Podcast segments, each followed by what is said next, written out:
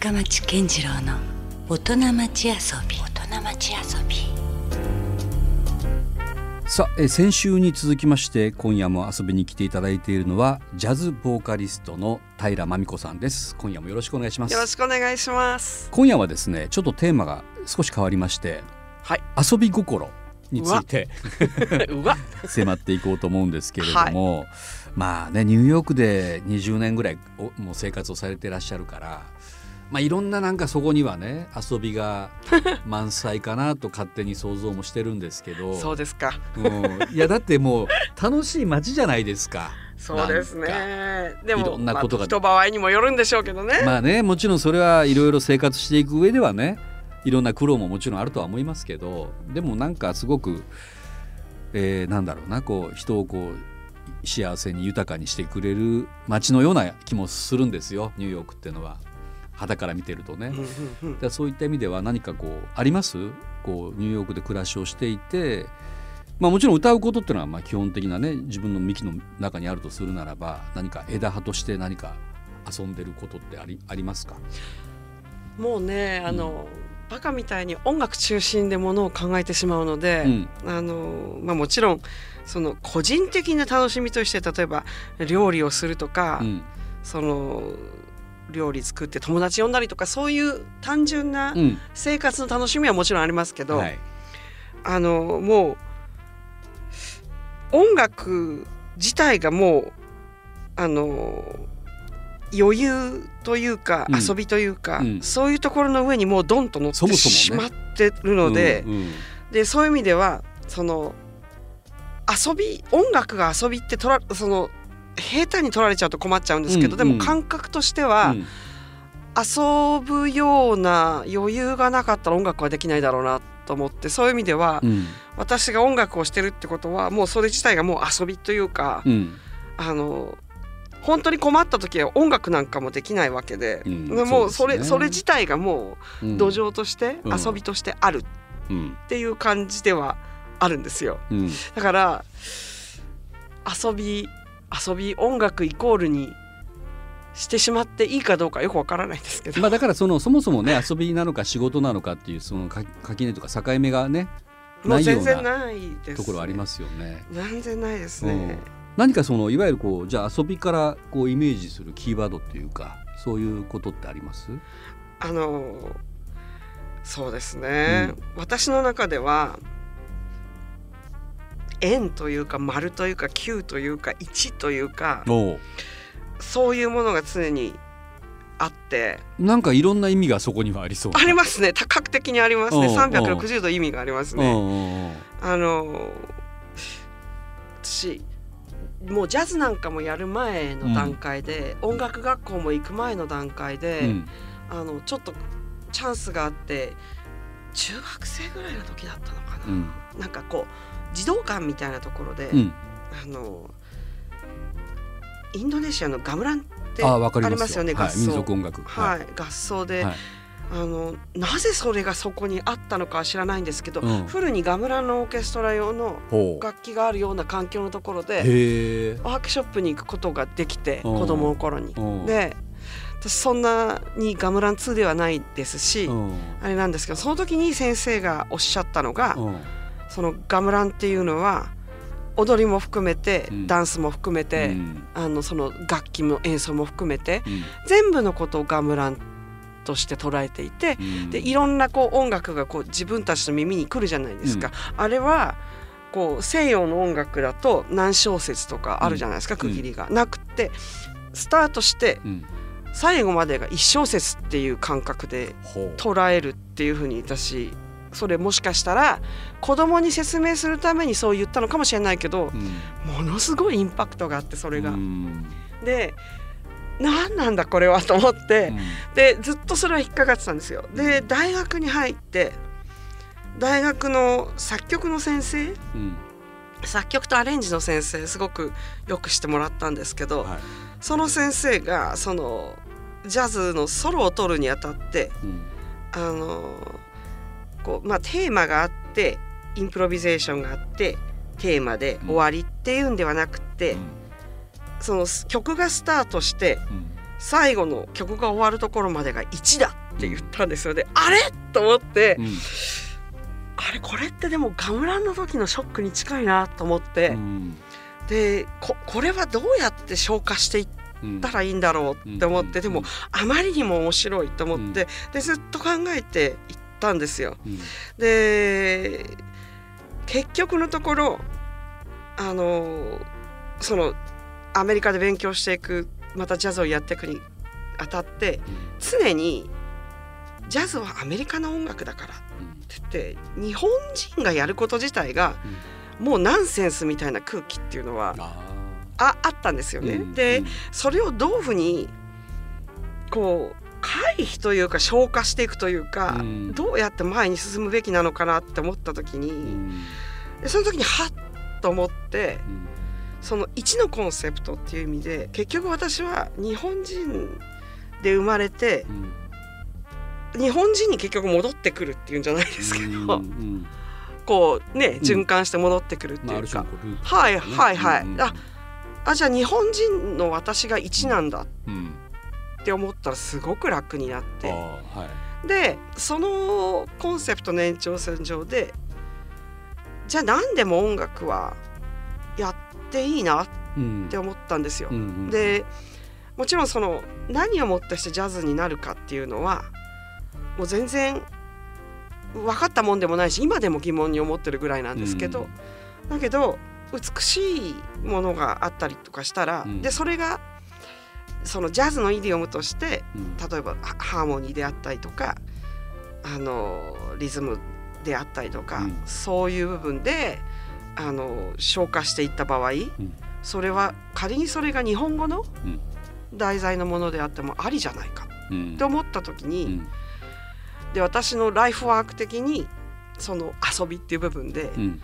その日本語の音楽っていうのは逃げちゃいけないものっていうか、うん。取り込んでいかなきゃいけないものだな。まあ、ある種のこうルーツというか、ね、はいそうですそうです。ん。で遊びでやってるわけでもちろんないんですけどでも、うん。私から見ると十分に余裕のあるところでやらないとできないことなので、そうだからそう日本語日本人である自分に巡って戻ってくるかつうん。それを前に転がしていくっていう意味で、うん。日本の曲楽曲っていうのはちょっと私にとってはそのお仕事と関係なくうん。取り組む楽しい部分なんですよ。うんうん。うん、だからそういう意味で遊び、なるほどね、うん。だからまあそのジャズはある種のこう解釈として使えばいいわけであってそういうことですね。そこに自分の何かこうね存在うん、というものがどう表現できるかというか、さっきのそのなんか円というのはある種のこうまあミニマルな感じですよね。かなりでなんかそこがもうある種の一つと捉えれるということで言うとまさにこう縦横無尽というか、そうですね。ね、何にでもこう使えるというか変にこう別にこう楽天とかそんなロジックとかなんか論理でこう捉える音楽というよりはなんかねそこは自由なえ解釈でやれるということがま直に正直にもいられるというかあ、ねそれがまさに遊び心みたいな。はい、とこにもつながってくる。そうですね。感じはすごくしますね。えへえなるほど。あちょっと面白いですね。そう考えるとね。え、変なこと考えてますよね。いやでもなんかやっぱりそこも運命というかやっぱそのガムランに出会って でなんかすごいこうなんだろうな。あのだからまあ要するに多様性というか音楽もいろいろあるということですよね。あそうですね。ねなんかもう僕らついついこうカテゴライズしてこうなんかねジャンル代でどうだこうだってこうついついこう聞きがちだけれどもでももともと多分ねあの根底では全て一つにつながっていくというか、結局、うん音ですよね。うん、そうなんですよね。うん、うん、なるほど。ええまあまあそのなんかあの哲学的なところはすごくわかります。よかったです。なんかどうですか？あともう俗な感じで言うとあの趣味っていうか 最近なんかこんなことが興味があるとかハマってるみたいなこともあるんですか？そうですね。やっぱ料理は面白いですね。あ料理ねそんなにすごい上手ってわけではないんですけど、うんうん作るその準備をして作っていく感じが好きですね。それってどうなんですか？海外だからこそあえてこう日本料理にこだわるのかそれとももっといろんなものをミックスしていくような感じなんですか？もうめちゃくちゃですね。うん。日本もちろんそのうん。日本食が食べたくて日本の料理を作ることもありますけど、うん。やっぱりいろんなものを食べてきているので、うん。いろんなところの影響があって、うん。とてもじゃないですけどレシピにかけるようなものではないけれどもあ存在してるものってもあるじゃないですか。ーはいはい。でまあ、その中の冷蔵その時の冷蔵庫に入っているものもちろんあもう一番好きなのはそういうのです。あのこう開けてじゃあどうしようって考えるのが楽しくて、はいはい、ううん。ん。それは確かに好きですね。うん。あと最近引っ越しをしたので、ああ。のあどでどのあたりに住んでらっしゃるんですか？えーとですね、うん。今今度引っ越したところはウィリアムズバーグっていう場所なんですけどおブルックリンじゃないですか。ブルックリンです。おうおう。でその前はやっぱりブルックリンでプロスペクトハイツって場所だったんですけど、うんうん。でその前もサンセットパークっていう、うん。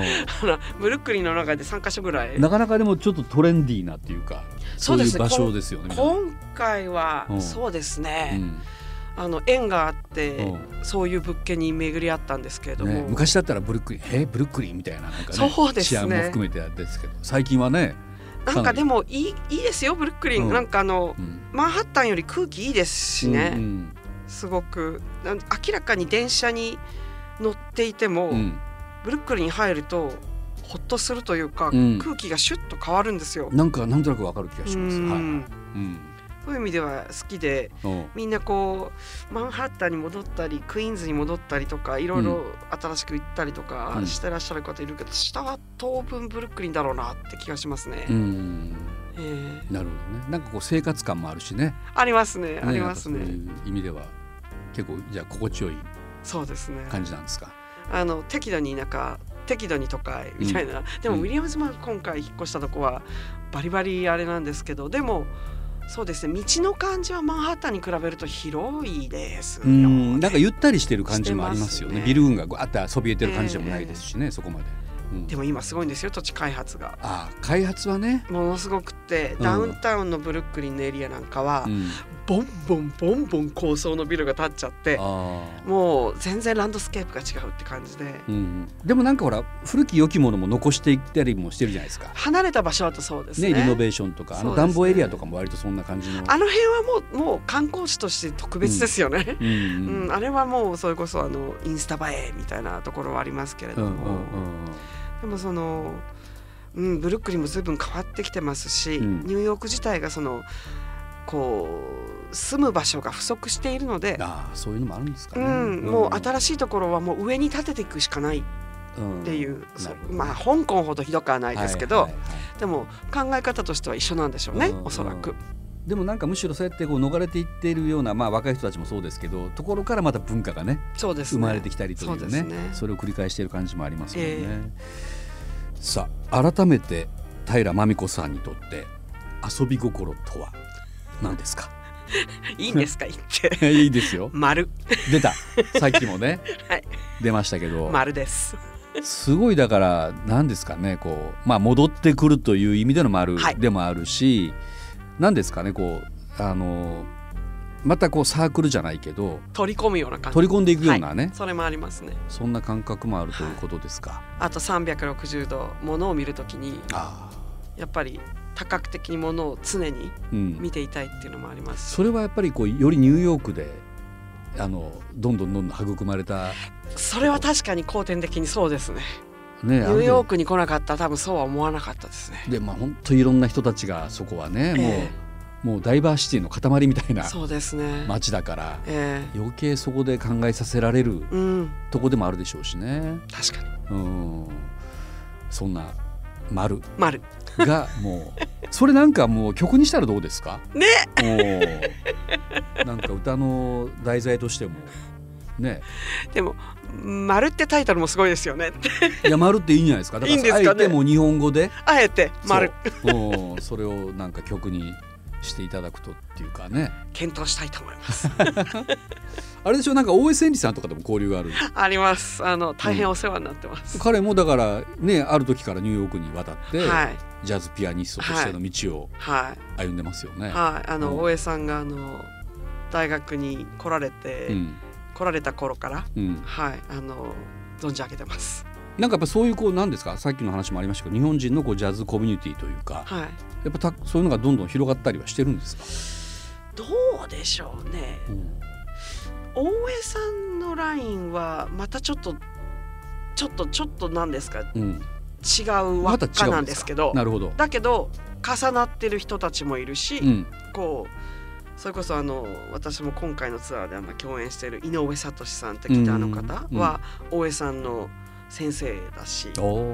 でそういうなんていうんですかねなんとなくこうボーカルのグループとかミュージシャンのグループとか、うんちょっとまだあれなんですけどただこう、交わってるところっていうのはやっぱりありますよね。なるほどね。そこでまあつかず離れず的な。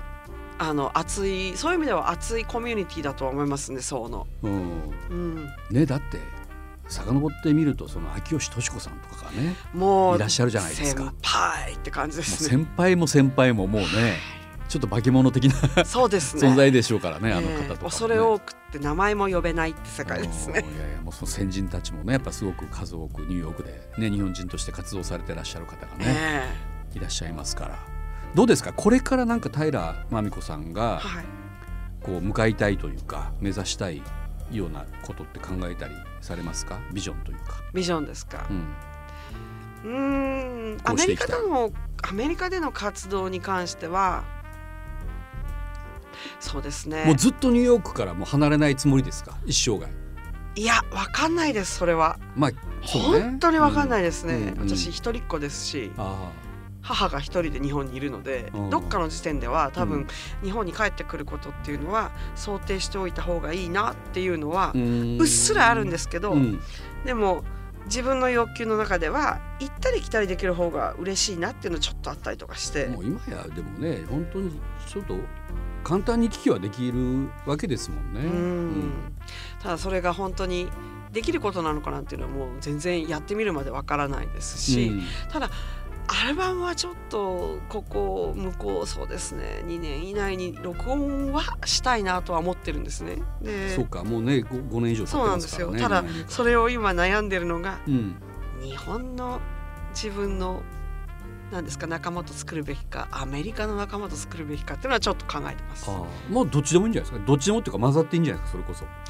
ダメだ統。一やっぱそうですねあの 予算的にどっちかに統一した方がいいなとかいうのそういう。のはあるとは思いますけうんうんうんうんどただ作品的に自分が録音したいものっていうのがどっちが適してるのかっていうのはちょっとまだ分かんないので、うんうんうん。それは考えてますね。なるほどね。全然やっぱ違うものにはなるのかな？やっぱ日本人で一緒に作るのと、要するにまあ外国のね来た人たちと一緒にこうねやるというのでは生まれるものも違うのかな？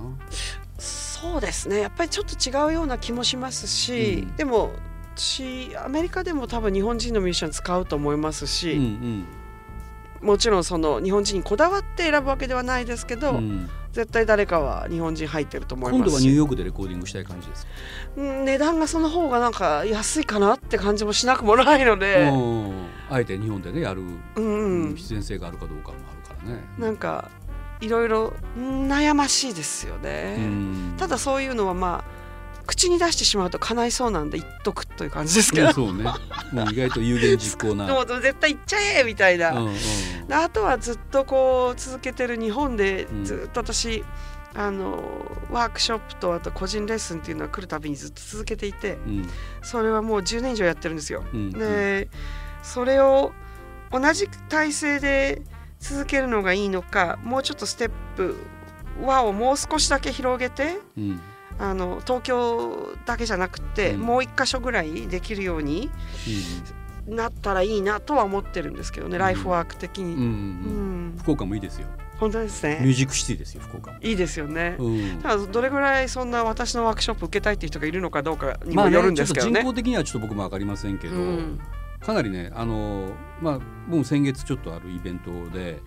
あのヤングジャズ福岡ビッグバンドというねあの福岡の、まあ、大学とか高校生で編成されているビッグバンドの、まあ、メンバーと一緒にライブやったんですけど楽しそうです結構うんなんかすごいねもうほんと下は高校生の若い1718歳ぐらいから、まあ、20中あの、まあ、いわゆる半ばぐらいまでの人たちでもかなりスキルというかねある人たちが結構多いな楽しそうですね。なんかそういうのね。